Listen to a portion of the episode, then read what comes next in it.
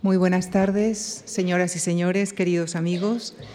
Muchísimas, muchísimas gracias por su generoso seguimiento a este ciclo centrado en la denominada Escuela de Traductores de Toledo, en cuya clausura es para nosotros un gran gusto dar nuestra bienvenida esta tarde a la profesora y académica Inés Fernández Ordóñez, catedrática de Lengua Española en la Universidad Autónoma de Madrid y miembro de la Real Academia Española. Especialista en la dialectología del español, se interesa sobre todo por la variación gramatical. Dentro de este último ámbito dirige el corpus oral y sonoro del español rural. Actualmente está también desarrollando estudios en torno a Ramón Menéndez Pidal. Entre los ámbitos fundamentales de su investigación destacan la edición crítica de textos medievales y el estudio de los textos de la Edad Media peninsular, en particular los elaborados bajo el patronazo de Alfonso X el Sabio, a cuyo scriptorium ha dedicado no pocas publicaciones. Es, por tanto, una notable especialista en el tema del que viene a hablarnos esta tarde. Y ya les dejo con ella, con la profesora Inés Fernández Ordóñez, en la conferencia que ha titulado Alfonso X y la Escuela de Traductores de Toledo, Rupturas y Continuidades. Muchísimas gracias.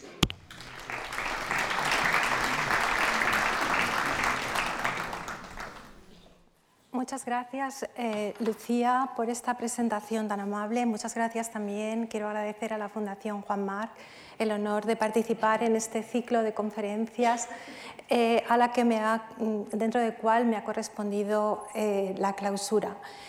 Eh, yo les voy a hablar de la Escuela de Traductores de Toledo, su continuidad o las rupturas que hubo en el comportamiento, en la actividad de esta tradición de traducción en la época de Alfonso X el Sabio.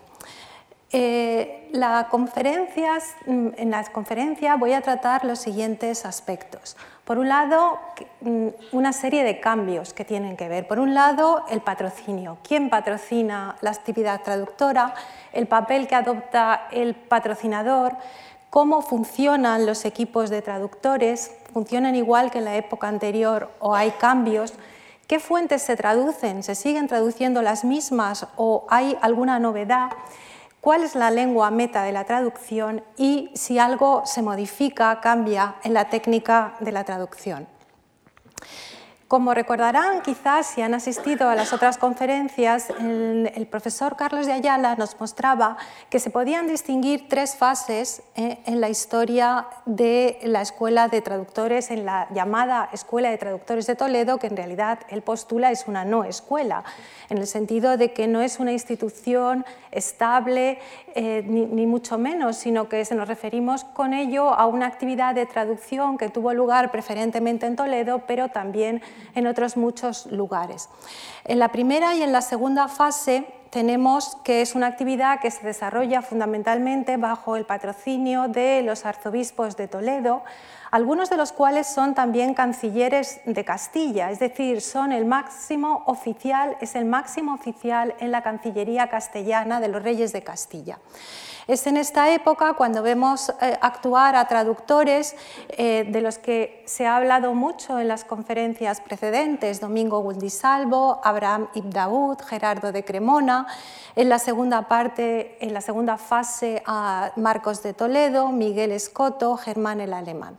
Pues bien, yo les voy a hablar de lo que el profesor Carlos de Ayala llama la tercera fase, es decir, qué actividades de traducción se realizan eh, vinculadas con esta tradición previa en la segunda mitad del siglo XIII sobre todo en la época de Alfonso X el Sabio, pero no podemos excluir que también ya en la época final de, de Fernando III, su padre, justo cuando Alfonso X era todavía un infante, comenzaran algunas de las prácticas que luego se materializan, se hacen canónicas, habituales, normales en la época de Alfonso X.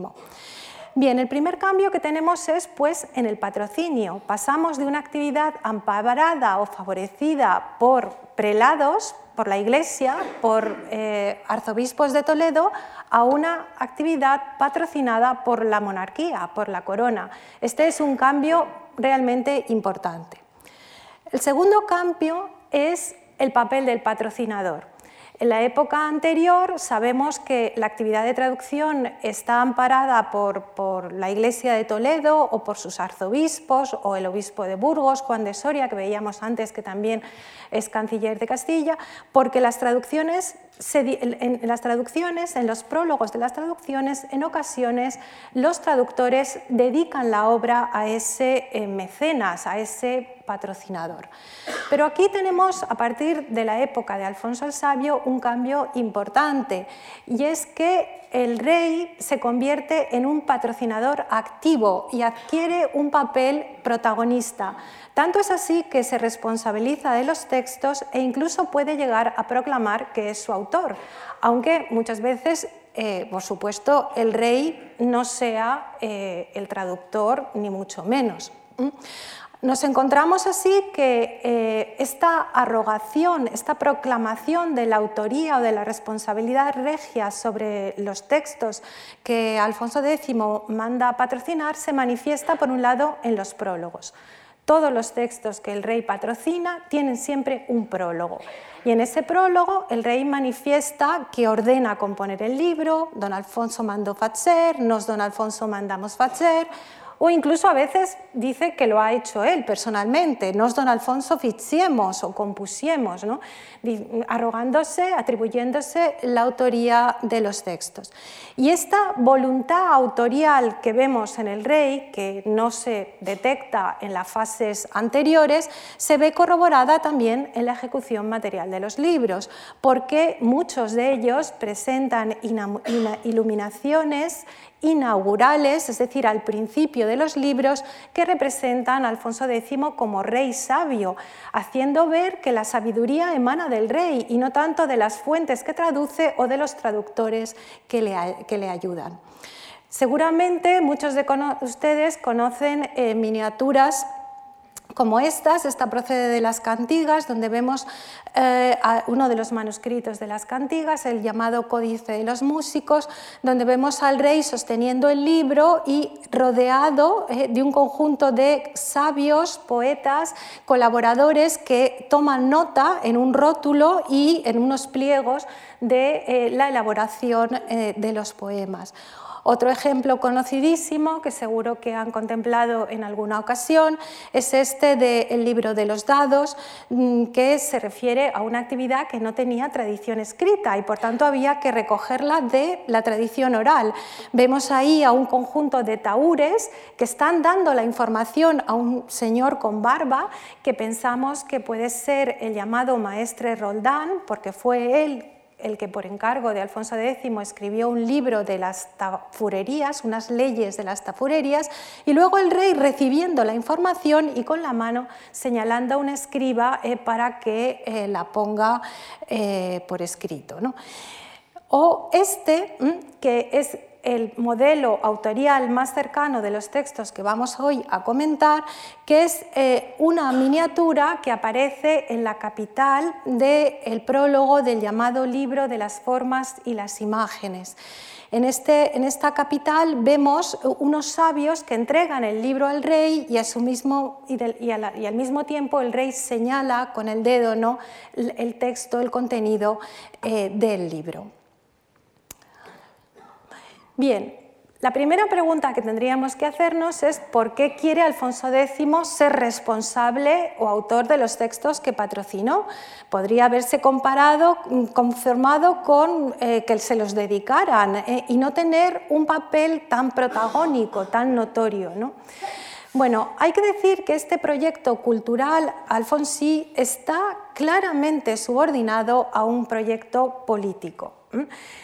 Dentro de la mentalidad de Alfonso X y la mentalidad medieval, la sabiduría procede de Dios. Y los reyes son reyes en tanto que sabios. ¿no?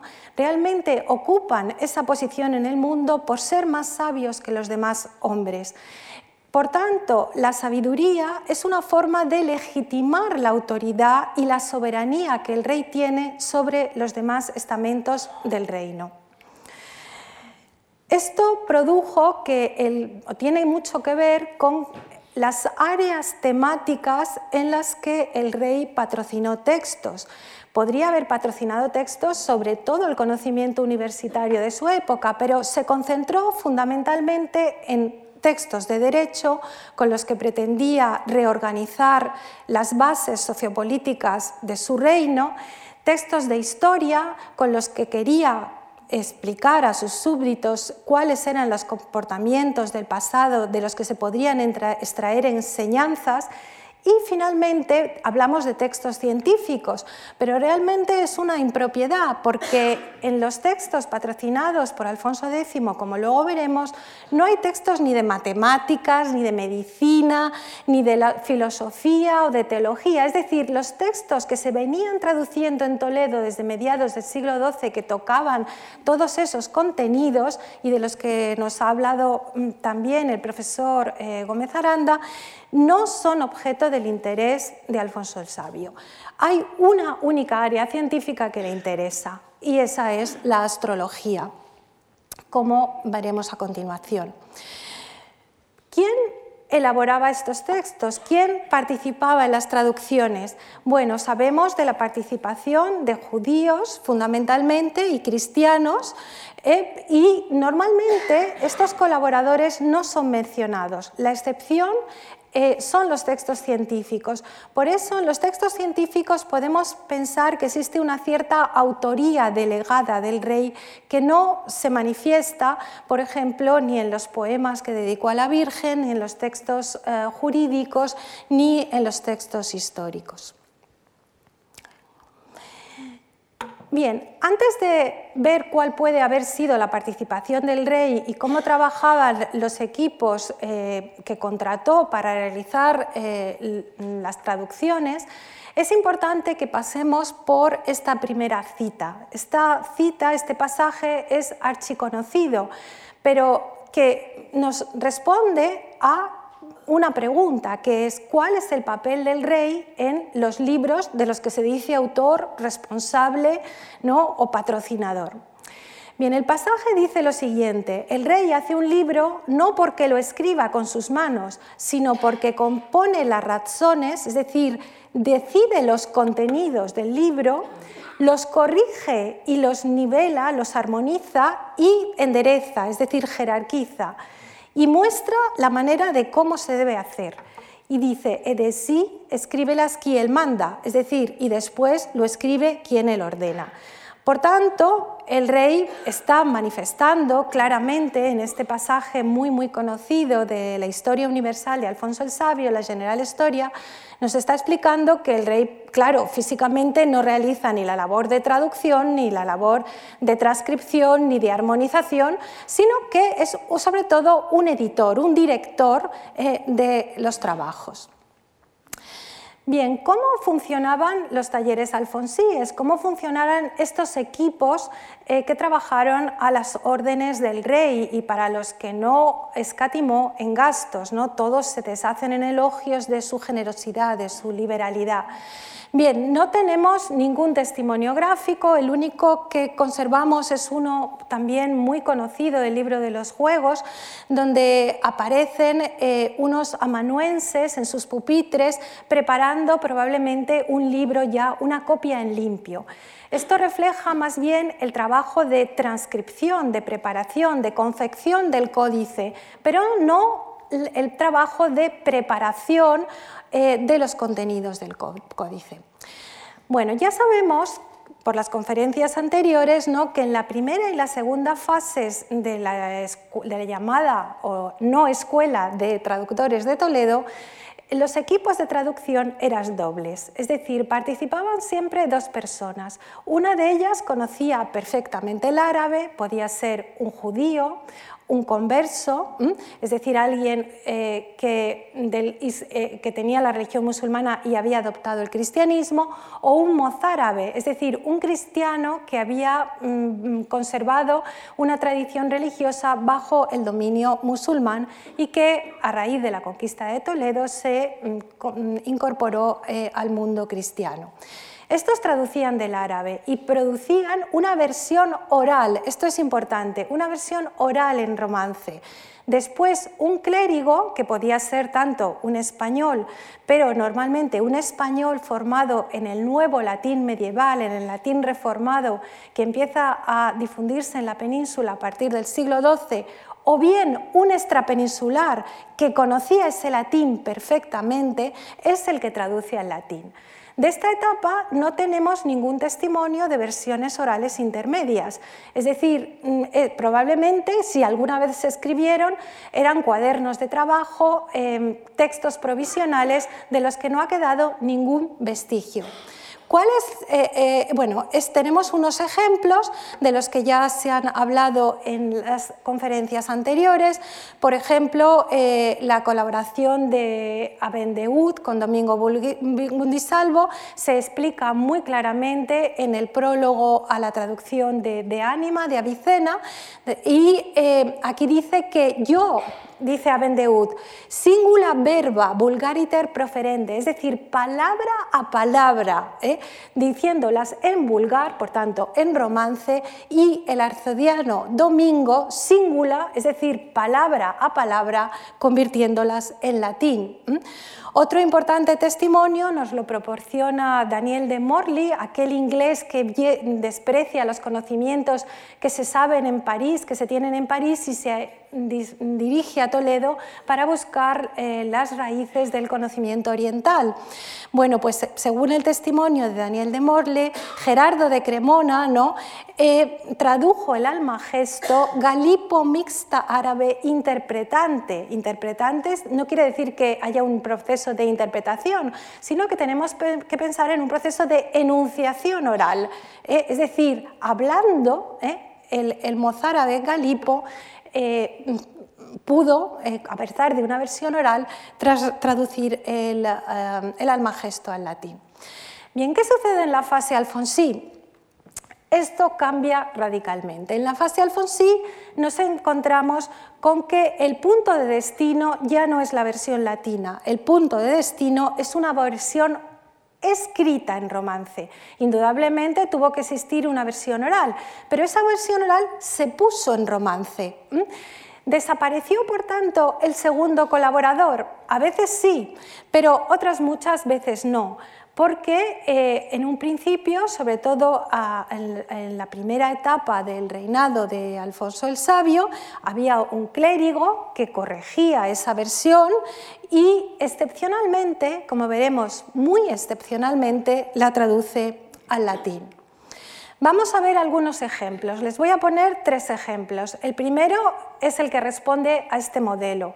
El segundo responde a una traducción al latín, algo que es muy raro dentro del Scriptorium Alfonsí, porque la gran novedad es que la mayor parte de las traducciones ya no pasan por el romance para terminar en el latín, sino que la lengua meta es el castellano.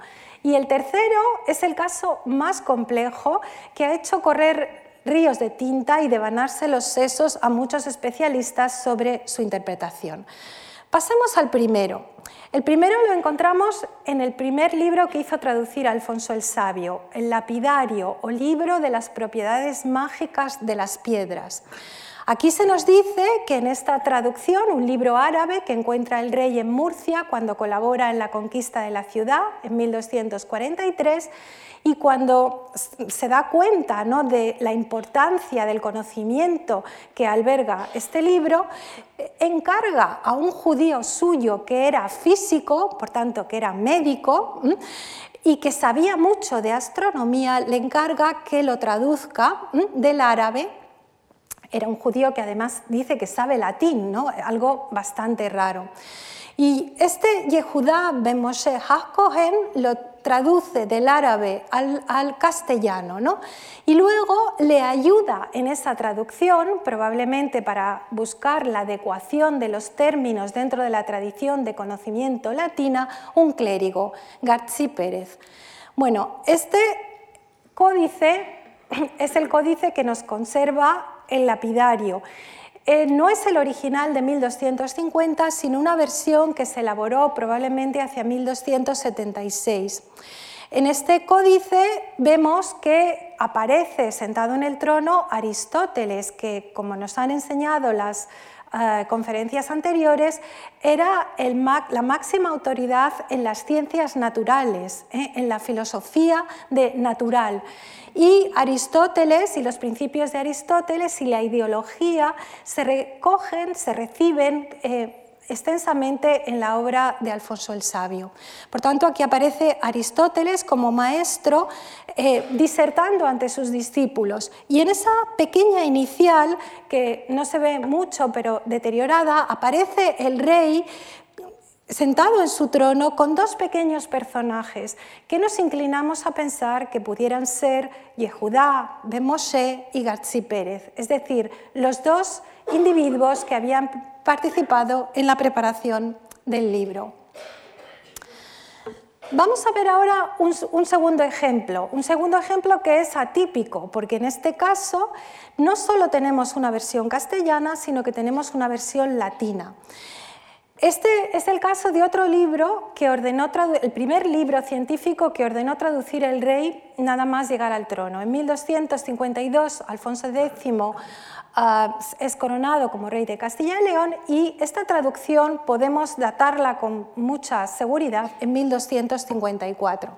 Es un libro astrológico que sirve para establecer las predicciones o juicios de las estrellas, ¿no? para establecer los cálculos astronómicos adecuados para eh, levantar el horóscopo. Y aquí se nos dice que es este mismo Yehudá que lo trasladó, quien lo trasladó de árabe en castellano. En este caso sí tenemos la suerte de haber conservado el códice original que tienen aquí em, delante y lo que nos sabemos es que tiempo después de esa traducción al castellano, el rey, no sabemos bien por qué razón, ordena traducirlo al latín y además dos veces, dos veces. Es decir, que tenemos dos traducciones latinas en cuyo prólogo se dice que el rey ha hecho traducir al latín, pero no en un momento al mismo tiempo que la traducción primera, sino tiempo después. En este caso les muestro la que hicieron dos de los notarios imperiales de Alfonso el Sabio, Alfonso X quiso ser emperador, fue elegido como rey de romanos y casi empleó 20 mm, años de, su reinado en su aspiración por conseguir el trono del imperio romano germánico, algo que finalmente no obtuvo, no consiguió eh, ser refrendado por el Papa. Pero formó una Cancillería imperial y en esa Cancillería, en esa oficina imperial, había muchos italianos y que estos italianos indudablemente dominaban muy bien el latín. Entonces nos cuentan en el prólogo estos dos, Egidio de Tebaldis de Parma y Pietro de Reggio, que habiendo una traducción en castellano, en lengua hispánico, un idioma de este libro, lo tradujeron al latín. Esta versión latina circuló por Europa en numerosísimos manuscritos y, tuvo una difusión enorme e incluso fue objeto de una edición incunable mm, a finales de la Edad Media en Venecia. Fue un libro, por tanto, que tuvo una difusión extraordinaria. Vayamos ahora al ejemplo más complejo, el que más dudas ha planteado, ¿no? porque hasta ahora hemos visto cómo funcionaban estos dobles traductores en un momento dado, a veces con una versión latina, algo excepcional, pero ¿qué sucede? El ejemplo más extraño y que más retos ha planteado a los investigadores sobre el funcionamiento de estos equipos de traductores es el que figura en un texto del que ya han oído hablar si han asistido a las conferencias anteriores es el llamado libro de las estrellas fijas que son en el ochavo cielo, es decir, el libro de las constelaciones que se encontraban tanto en el hemisferio norte, en el hemisferio sur, como en la franja zodiacal. Este libro es una traducción de, mm, de, Al-Sufi eh, y del que les habló ya el profesor Mariano Gómez Aranda, que a su vez era una versión ilustrada con iluminación del catálogo de estrellas de, eh, eh, de Ptolomeo. Pues bien, Este libro sabemos que el rey lo hizo traducir muy tempranamente, en 1256. Esa primera versión no la hemos conservado, es decir, no hemos conservado la materialidad física de esa primera versión. Pero 20 años después, ¿eh? y esta primera versión, perdón, que he olvidado mencionarlo, la realizan Yehuda Mosé Jacoen, personaje al que ya creo que estarán acostumbrados, y otro clérigo. En este caso es un clérigo aragonés u occitano, Guillén Arremón de Aspa. Y esto se nos dice en el prólogo, lo trasladó de arábigo en lenguaje castellano y lo hicieron Judá el Cohen, su alfaquín, que quiere decir su sabio, es decir, a un su astrónomo, eh, un, su físico y Guillén Arremón de Aspa, su clérido. Y luego se nos dice que en 1276, es decir, 20 años después, el rey decide hacer una nueva versión, una versión más perfecta. Y entonces ahí en verde tienen lo que dice el texto. Dice, y después lo enderezó, es decir, lo corrigió y lo mandó componer este rey sobredicho, es decir, lo ordenó que se arreglara, que se reestructurara y quitó los contenidos que entendió que sobraban, dice en castellano antiguo, y aquí viene la gran duda. Dice, los contenidos que sobraban y que no estaban en castellano derecho. ¿Qué significa eso de estar en castellano derecho? E puso las otras, las otras razones, los otros contenidos que entendió que cumplían, es decir, que venían al caso. Y cuanto en el lenguaje, solo él por sí. Es decir, dice, y corrigió personalmente el lenguaje. Bueno, este es un grado de intervencionismo regio sobre el texto que ordena componer el rey inusitado y ha planteado muchísima discusión sobre si el rey tendría algún tipo de criterio o norma lingüística eh, que aplicaría o no en todos los textos que mandó traducir al castellano. Dice, y en, los otros saberes tuvo por ayuntadores a dos italianos, Juan de Mesina y maestre Joan de Creona, y de nuevo ayuda, a la misma persona y otro judío, Samuel. Vamos a intentar explicar qué significa eh, este párrafo en verde, ¿no? este, párrafo este misterioso párrafo en verde. Para eso tenemos que entender eh, en qué consiste el libro de las estrellas fijas. Este libro Hemos conservado la versión de 1276 del original Alfonsí, pero está extraordinariamente mutilada. El prólogo lo podemos leer eh, en una copia del siglo XVI, que era una copia prácticamente facsimilar y que se realizó probablemente por encargo del duque de Alba en la primera mitad del siglo XVI. Esta copia sabemos que es facsimilar por lo siguiente. En el libro de las estrellas eh, fijas se describían en la parte de la aquí teníamos el texto ¿no? que, con el catálogo de estrellas y aquí teníamos la rueda que representa a todas las estrellas con sus nombres y en el núcleo central, en la esfera central, tenemos la representación iconográfica de la constelación de que se trate. En este caso es Piscis, es decir, no solo se ponen las estrellas que, que componen que, dan lugar a la, constelación de Piscis, sino también se representa la iconografía, son unos peces. ¿no? Bien, sabemos que hay eh, una representación facsimilar porque si lo comparamos con este manuscrito del siglo XVI, eh, vemos eh, lo que sucede. Esto lo estoy explicando porque va a ser pertinente para la argumentación que viene a continuación. Pues bien, en este libro se contrastaban las distintas maneras de llamar a las, de denominar a las constelaciones. ¿eh? Es decir, que había una forma, una tradición latina, había una tradición griega y había una tradición arábiga. Y según cada tradición, el nombre que recibía la constelación era diferente. Entonces, por ejemplo, eh, vamos a centrarnos en la mm, constelación que se encuentra en el hemisferio meridional, que se llama Cetus, eh, y que en griego se llamaba Kaitos. En este caso, el rey parece haberse decidido por la adecuación de la denominación griega, ¿eh? porque dice, esta primera figura, ¿no? esta constelación se llama en latín cetus, en griego kaitos y en arábigo, bueno, me perdonarán que no lo pronuncie porque eh, no soy experta, y dice, extraña y maravillosa es esta figura que llaman kaitos, que tiene la cabeza de león, el cuello, el pecho, las piernas y los pies como un ciervo y todo el otro cuerpo como de pescado es un monstruo, ¿no? Dice, y por esto lo llamaron en latín cetus, que quiere decir tanto en castellano como ballena. Más, dice, el derecho nombre es caitoz, porque es figura compuesta de animales de agua y de tierra. Es decir, cuando el rey habla de castellano derecho, lo que está buscando es la adecuación entre el nombre de la, constelación y su representación iconográfica. Veamos ahora cuál es la representación iconográfica.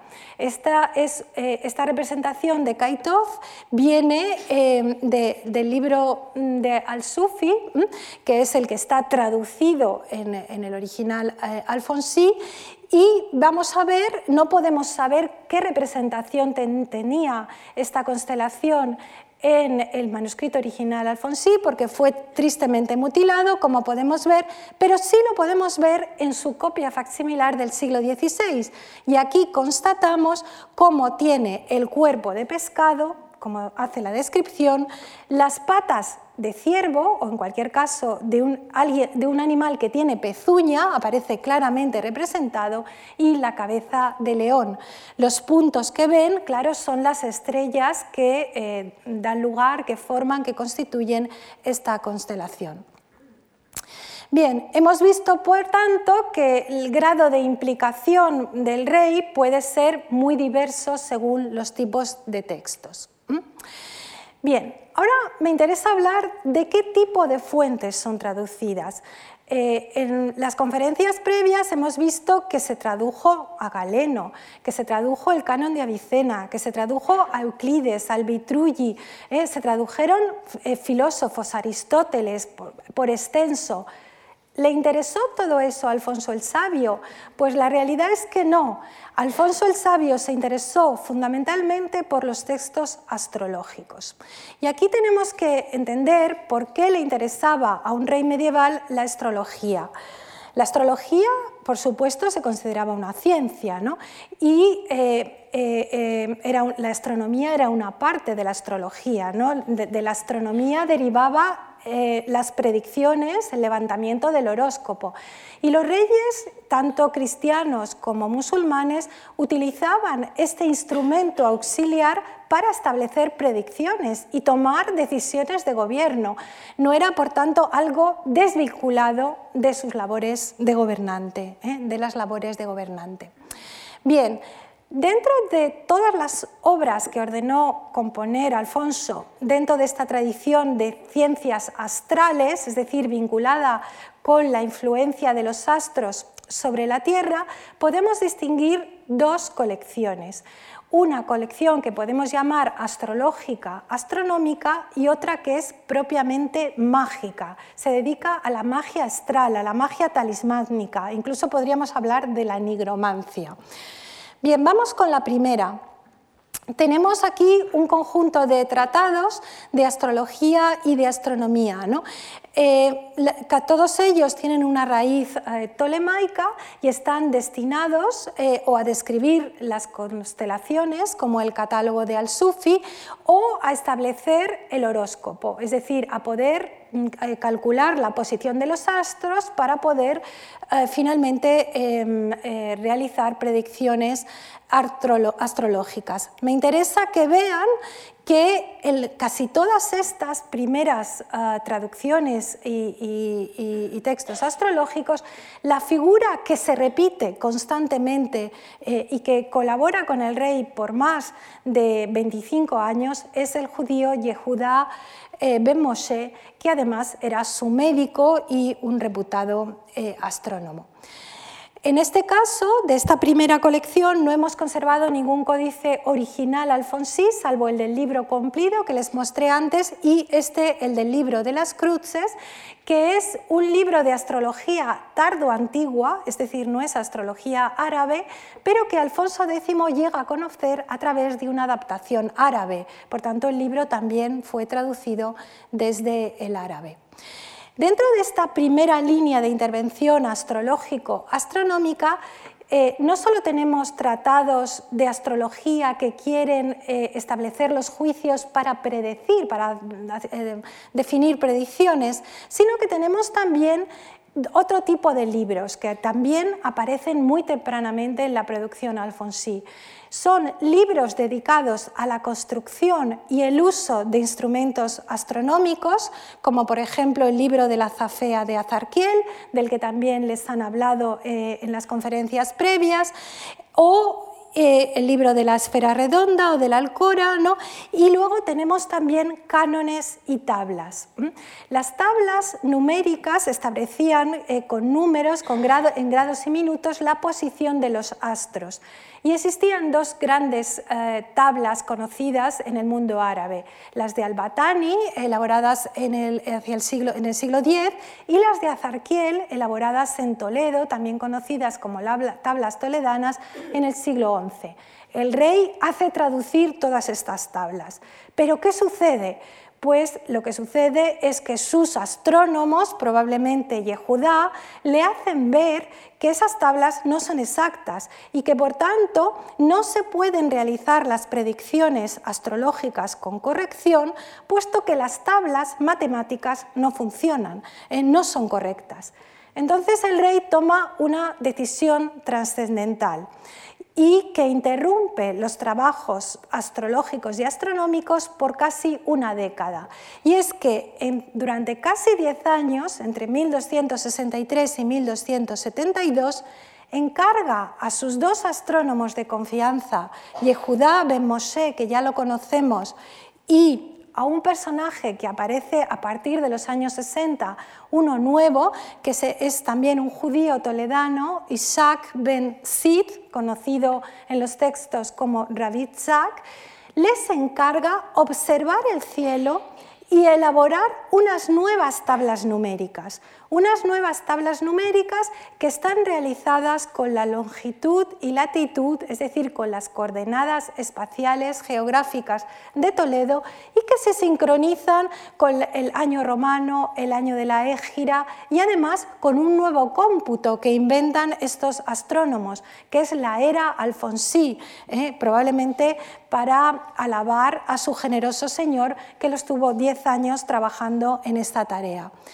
El libro de las tablas alfonsíes constaba de dos partes, los cánones, que es como se llama a la forma de utilizar las tablas, las instrucciones para saberlas emplear correctamente, y luego las tablas numéricas propiamente dichas, donde aparecían eh, eh, los cálculos respecto de cada eh, de movimientos y de posición de los astros.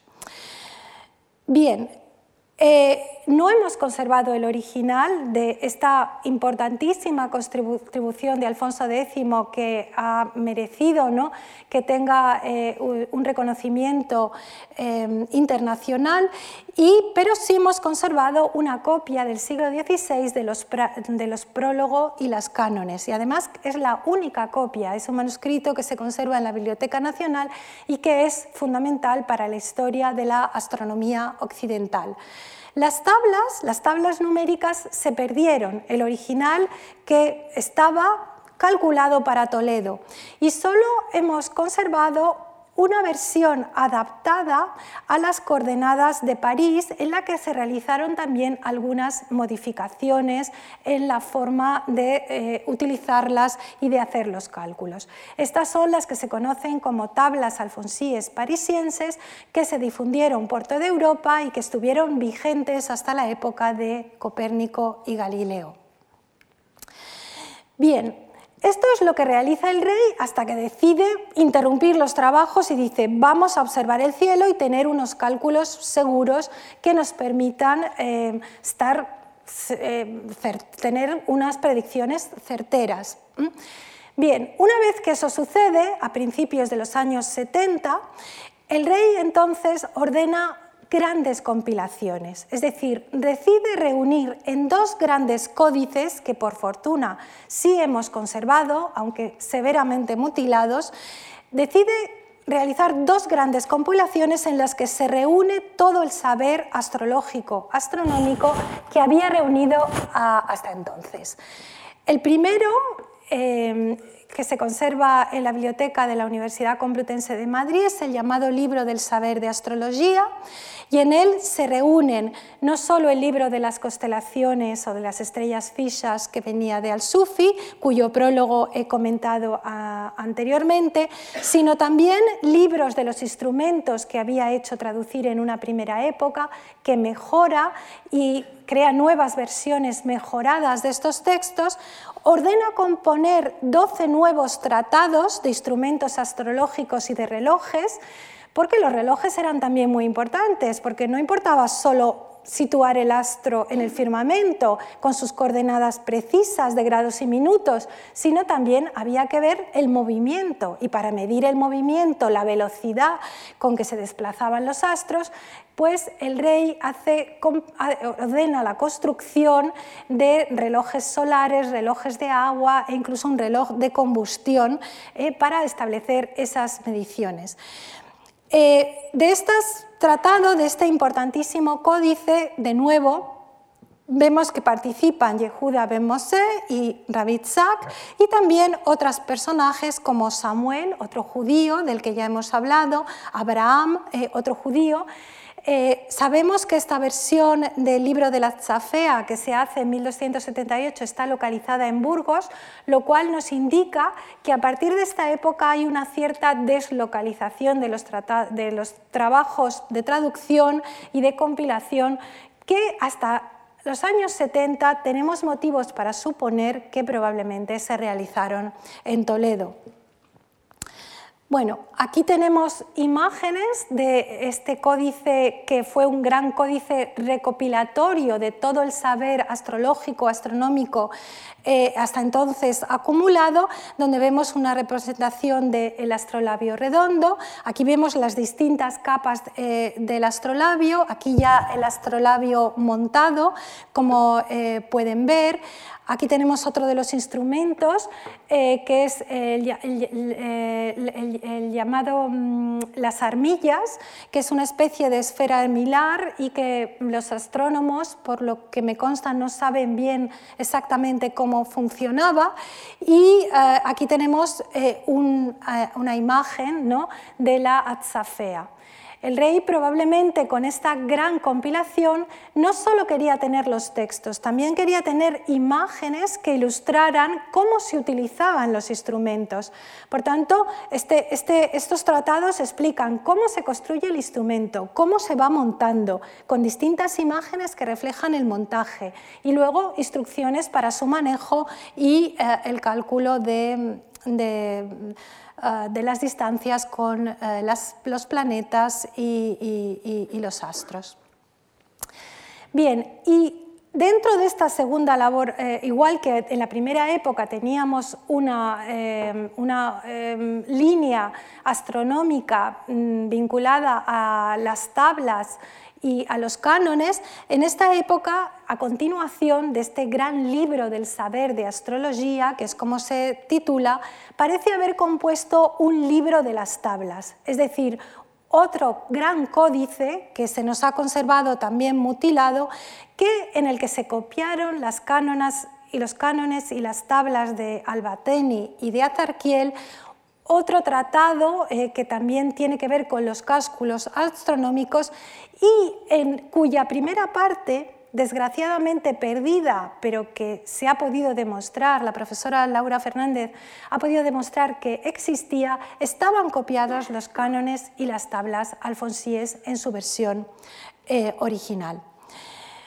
Bien, con estos dos grandes códices recopilatorios de todo el saber astronómico y astrológico, el rey quería eh, mostrar, por tanto, todo el saber que había llegado eh, a acumular.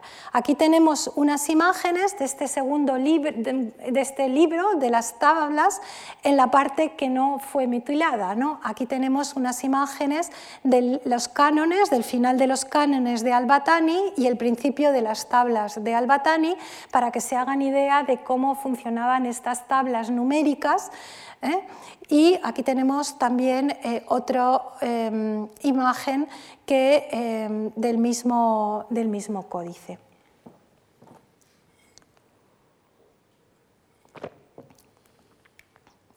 Bien, pasamos ahora al otro gran grupo de interés eh, del rey sabio, que es la astromagia. Claro, parece un poco raro ¿no? que el rey se interesara por la eh, magia astral, ¿no? ¿Por qué le interesaba la magia astral? En realidad, todo venía de Aristóteles. Como les explicó el profesor Gómez Aranda en una conferencia anterior, de acuerdo con los principios de Aristóteles, todos los seres existentes en la Tierra, objetos inertes o vivos, dependían del cielo, dependían de eh, los astros. Por tanto, eh, los astros infundían propiedades en los seres terrestres y eh, gobernaban su funcionamiento y su destino terrenal. ¿Qué sucedía entonces? Bueno, se podía intentar que esas propiedades fueran unas propiedades precisas con fines talismánicos. Es decir, se podía intentar atraer esas propiedades estelares sobre ciertos amuletos o talismanes con fines que podían ser curativos o no tanto. Es decir, aquí ya entramos en un aspecto de la astrología que no tiene tanto que ver con predecir el futuro, ¿eh? que es la que eh, impulsó al rey a elaborar todos los textos anteriores de los que acabo de hablar. Ahora no, ahora se trata de crear textos que lo que tratan, se trata de textos con los, que, con los que se pretende ya no tanto predecir el futuro, sino más bien intervenir sobre él, modificarlo.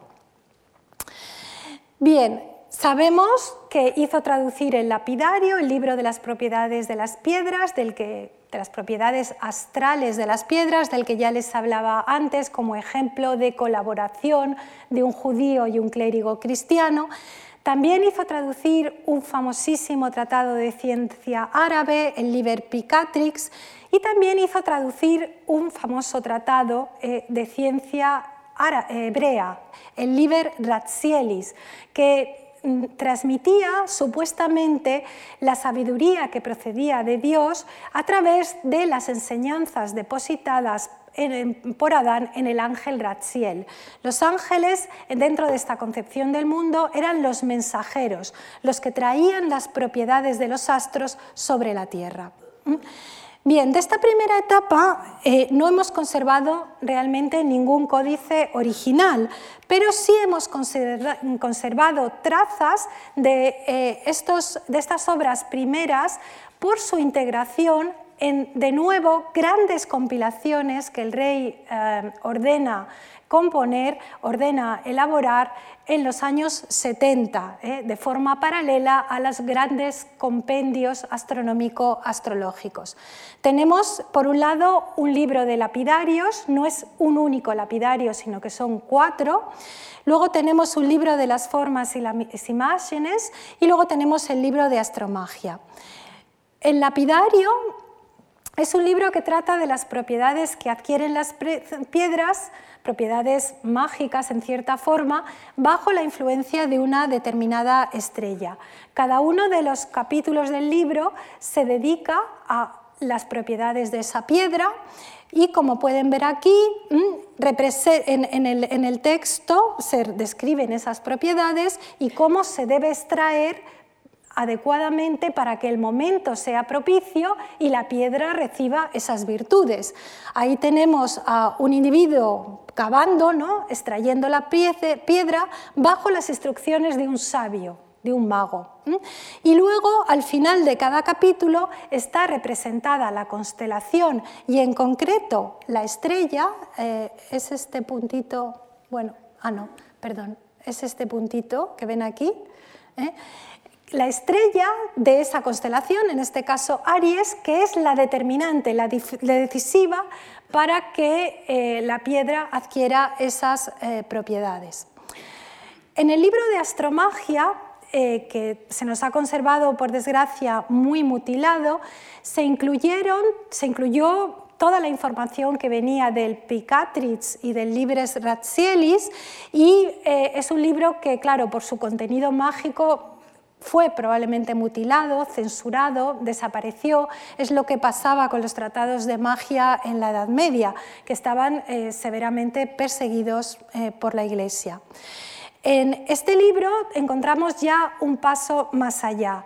No se trata solo de inscribir, eh, de conseguir atraer las propiedades astrales sobre una piedra, sino que sobre las piedras se trazan inscripciones de figuras y esas figuras potencian el efecto de la piedra.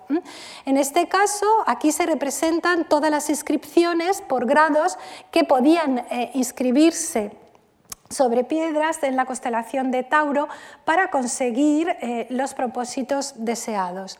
E incluso en este libro aparecen representados magos, eh, que vemos aquí con un cucurucho y un manto, eh, que realizan sacrificios, pueden ver ahí el carnero sacrificado a los pies del mago, que realizan saumerios, hacen, queman materiales y, para atraer el espíritu del astro, que en este caso está representado por Mercurio, eh, que es este eh, personaje sobre el pavo real, y trasladado ese espíritu, eh, esas propiedades del astro, en este caso de Mercurio, son trasladados al amuleto por el ángel.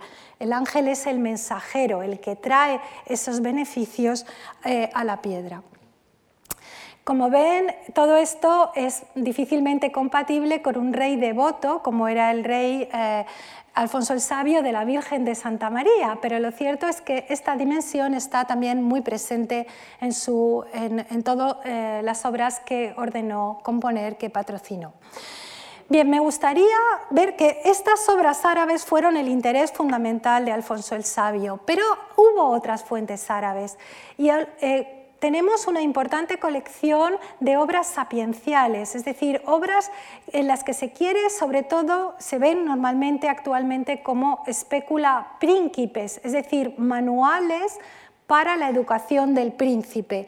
Y estas obras eh, fueron eh, traducidas probablemente entre finales del reinado de Fernando III, cuando ya Alfonso X era un infante que tomaba en cierta forma decisiones y en cierta forma cogobernaba con su padre eh, eh, y em, de ellas destacaré sobre todo el Kalila Edimna, que fue traducido en 1251 antes de que el rey llegara al trono y que se, y todas ellas y que se considera un tratado de consejos eh, para la educación del príncipe. Por otro lado, es muy, muy interesante, muy notable que Alfonso X hiciera traducir, él que no hizo traducir ningún texto, ni prologó, ni patrocinó ningún texto de teología cristiana, sí hiciera traducir un libro de escatología islámica, que es el libro de la escala de Mahoma. Este libro nos cuenta la subida al paraíso y la bajada a, los infiernos de Mahoma. Y lo hizo traducir. ¿no? En el prólogo se dice que es para conocer bien el Islam y librarnos de los errores, pero indudablemente hay una curiosidad innata por el mundo eh, musulmán, igual que eh, la misma que había hecho eh, traducir, por ejemplo, a Marcos de Toledo en época de Rodrigo Jiménez de Rada, el arzobispo de Toledo, traducir el Corán. ¿no? Hay un interés por conocer las otras religiones. Este libro es muy importante también para la historia de la cultura occidental porque parece que a través de Brunetto Latini, que estuvo en la corte de Alfonso el Sabio, llegó a ser conocido por Dante y Dante se inspiró en él para realizar la Divina Comedia. En concreto, se ha podido demostrar que el viaje de Dante por el infierno sigue muy de cerca la descripción del infierno que aparece en el libro de la escala. También me gustaría señalar que hubo, hay varias fuentes históricas de historiadores musulmanes, eh, Ibn Ubaid al-Bakr y Ibn al-Kama, que no hemos conservado nada más que fragmentariamente o a veces en absoluto en, su versión árabe y que sin embargo fueron traducidas en la corte de Alfonso el Sabio e incorporadas a sus historias, la historia de España y la historia universal, y gracias a eso podemos conocer esos textos árabes que de otra forma estarían perdidos, es decir, que son un importante conocimiento también para la historia eh, Alfonso X integró la historiografía musulmana y las fuentes árabes dentro de su forma de escribir la historia. Y por último, el famosísimo libro de ajedrez de a 12 tablas, que aunque en algunas partes procede de la tradición oral, en otros aspectos tiene fuentes escritas pero no bien identificadas. Si se fijan, ¿no? para muchos de estos textos ignoramos absolutamente los colaboradores. ¿Por qué? Porque en general el rey, cuando se trataba de los libros científicos, no se arrogaba la autoría de los textos, sino que más bien eh, prefería una autoría delegada, eh, delegada en expertos. Bueno, aquí tienen una imagen de la historia de España. Sabemos que la prehistoria que se presenta en esta historia de España está basada en una fuente árabe durante mucho tiempo desconocida, pero que hoy pensamos que puede ser al-Bakre.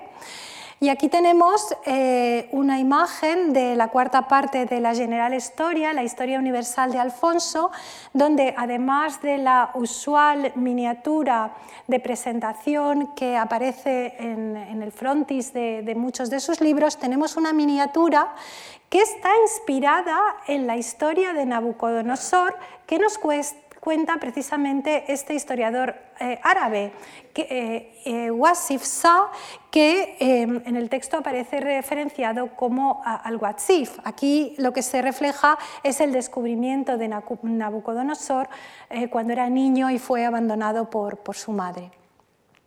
Bueno, y esta es una imagen del libro de los juegos, ¿no? que también sabemos que responde no a una completa invención, sino que bebe de fuentes islámicas y de fuentes árabes, mejor dicho, de fuentes árabes, pero, em, eh, pero que no tenemos perfectamente identificadas ni mencionadas en el texto, como en casos anteriores.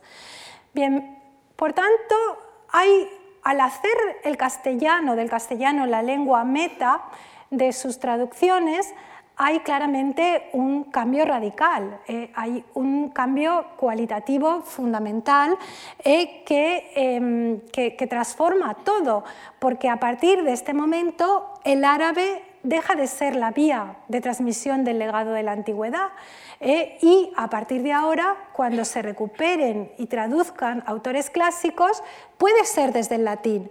Y por esto me gustaría destacar que el legado de la antigüedad a partir de la época de Alfonso, por ejemplo Ovidio, por ejemplo Plinio el Viejo, por ejemplo Lucano, fueron traducidos al castellano por iniciativa de Alfonso el Sabio. ¿no? Claro, ya se estaban conociendo en el occidente europeo desde el siglo XII ¿no? y quizás desde épocas anteriores. El interés por ellos surge sobre todo a partir del siglo XII, pero al cambiar la lengua meta nos encontramos con que a veces el árabe deja de ser un intermediario necesario, ya se puede traducir directamente desde el latín. Y también me gustaría recalcar que no hubo nunca en el Scriptorium Alfonsi traducción directa de fuentes griegas, aunque a veces aparezca mencionado el griego, ni de fuentes hebreas. ¿no? Eh, no se tradujo nunca del hebreo ni del griego, se tradujo exclusivamente desde el latín o el árabe. Los textos que estuvieron originalmente en griego o en hebreo, como puede ser la política o la ética de Aristóteles, que se utilizan en las partidas, o las antigüedades judaicas, que se utilizan en, la general historia, fueron conocidos a través de traducciones latinas, ¿no? nunca en la lengua original. Efectivamente, el cambio de lengua meta, que sea el castellano, eh, fue determinante, fue decisivo, fue fundamental para muchas cosas. Claro, ¿en qué medida el rey siguió traduciendo al latín? Pues si se fijan, de toda esta larga lista de obras que he mencionado, solo tres, el libro de los judicios, el libro de la escala de Mahoman y el quadripartitum, fueron traducidos al latín por mandato del rey. Tenemos algunas otras tres versiones latinas, pero en ellas no consta en absoluto que fueran iniciativa regia. Por tanto, tres de todos estos tratados, ¿no? que son, como han visto, muchísimos. Y además, esto tuvo una repercusión enorme para la historia del español. Por eso Alfonso X está grabado con letras de oro en la historia del español, porque es el primer autor que se ocupa de proporcionar una conciencia idiomática a la lengua, eh, llamándola castellano a través de un gentilicio, cosa que antes nunca había sucedido, porque siempre cualquier referencia a la lengua vulgar era a través de la denominación romance, pero no aparecía una denominación jurisdiccional, territorial, como es castellano, y además también convierte al castellano en la primera lengua peninsular que recibe un nombre basado en una entidad territorial. Eh, el catalán, el navarro, el aragonés, tardan, el portugués, el gallego, tardan muchos más tiempo, más años o más siglos en recibir esa denominación. Y esta conciencia idiomática es fundamental para, mm, incorporar a los hablantes a una identidad lingüística. Efectivamente, en el proceso de traducción, cuando se compara el romance con el nombre de algo en latín, en griego o en otra lengua, se dice que el lenguaje castellano, ¿no? es, eh, la piedra se llama aimant, diamante, o acuarios llaman en latín a esta figura que es la oncena de los signos, en castellano le dicen acuario, o al hablar de los jardines colgantes de Babilonia, eh, está hablando que estos jardines en latín se llaman hortus suspensiles y dice en el lenguaje de Castilla se dice huerto colgado. Bueno, es la traducción que nos propuso Alfonso X.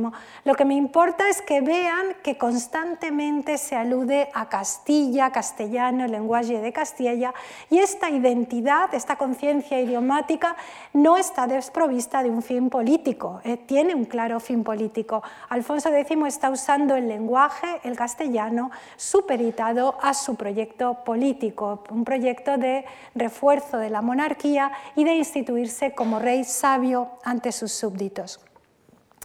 Pasamos ya a la última de las cuestiones que quería plantear en esta conferencia, y es la técnica de la traducción. ¿En qué medida cambia o no cambia la técnica de la traducción?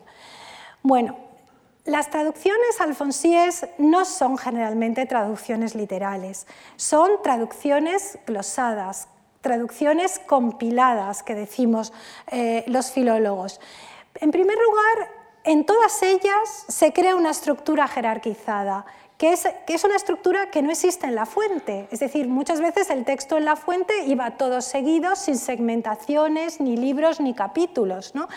Pues Alfonso mm, quiere introducir en todos sus textos los principios del libro gótico, los principios del enciclopedismo didáctico que caracterizan al siglo XIII.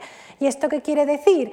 Quiere decir que el texto tiene que estar ordenado en partes. Esas partes tienen que estar jerarquizadas. Por tanto, tiene que haber un prólogo, tiene que haber un índice, solo con Alfonso X los libros empiezan a tener de forma regular un índice de capítulos, los contenidos tienen que estar jerarquizados y organizados en partes mayores que se subdividen en libros, que a su vez se subdividen en capítulos.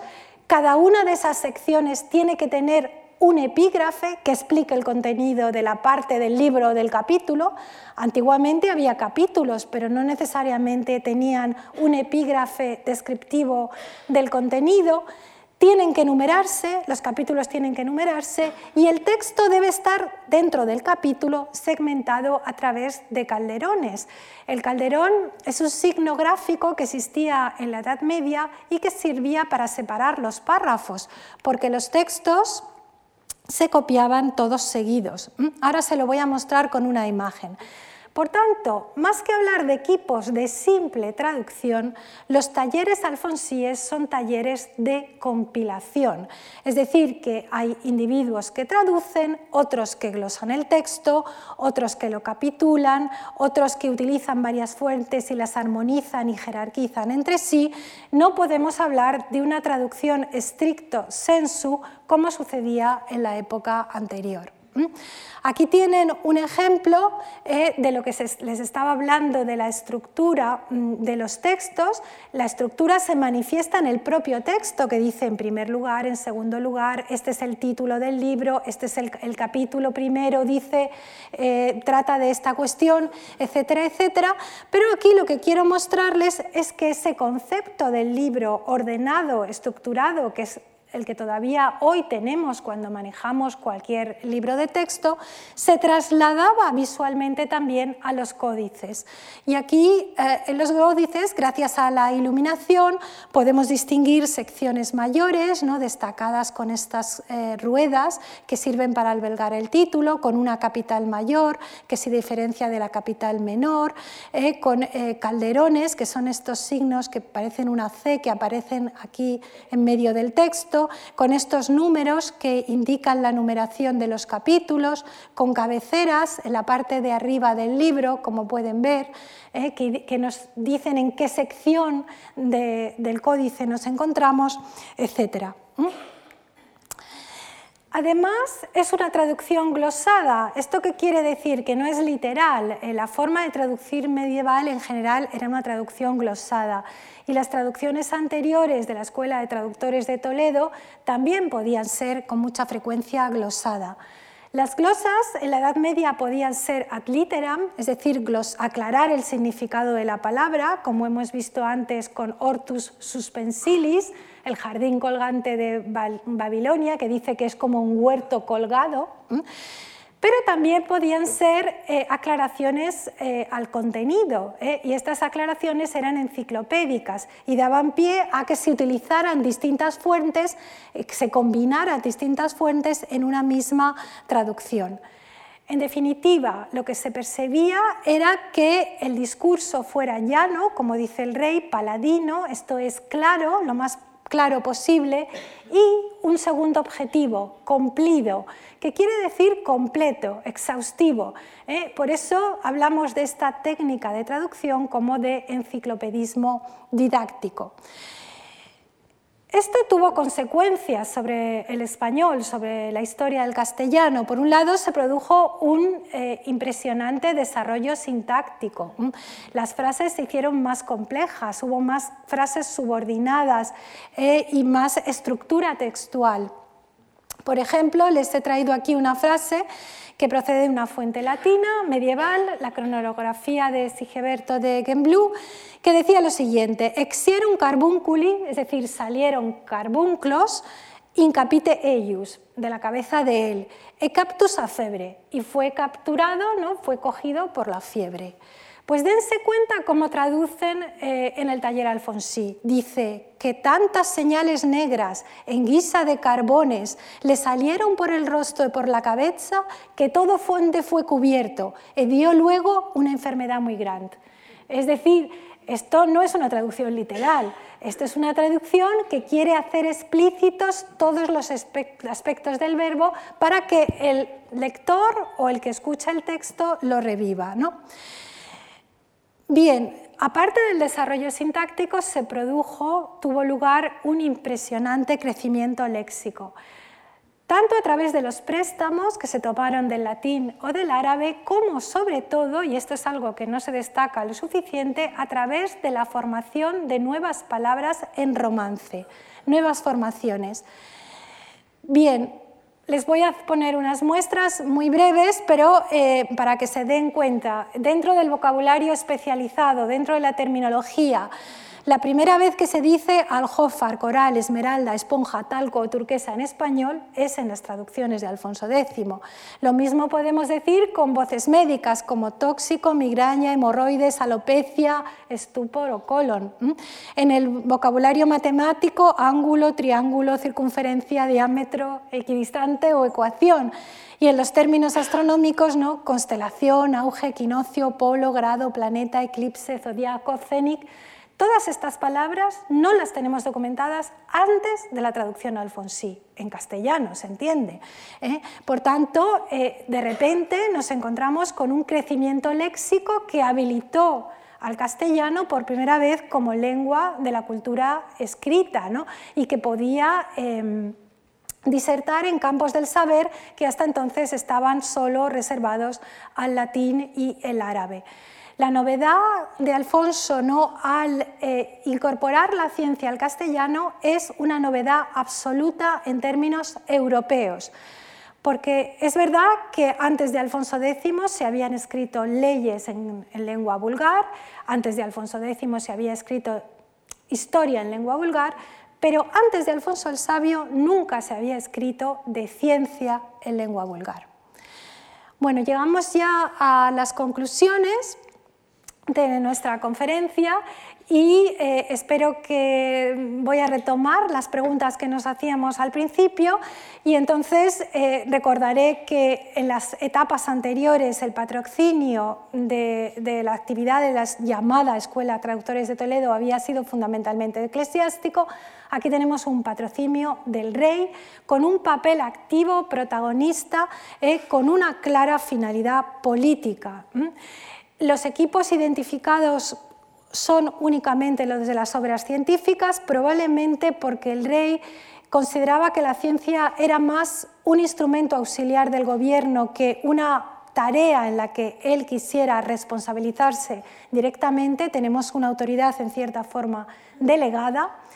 La gran novedad, sin duda, es que la lengua meta de las traducciones es el castellano y eh, también he querido ver que aparte de las fuentes árabes, eh, astrológicas y astronómicas hubo otras fuentes eh, que, mm, centradas en colecciones sapienciales, históricas y ese interesantísimo eh, fuente escatológica, el libro de, de, la escala de Mahoma, y que también el legado de, a partir de esta época, el legado de la antigüedad clásica se recupera directamente desde el latín, ¿no? como hemos visto para el caso de Ovidio.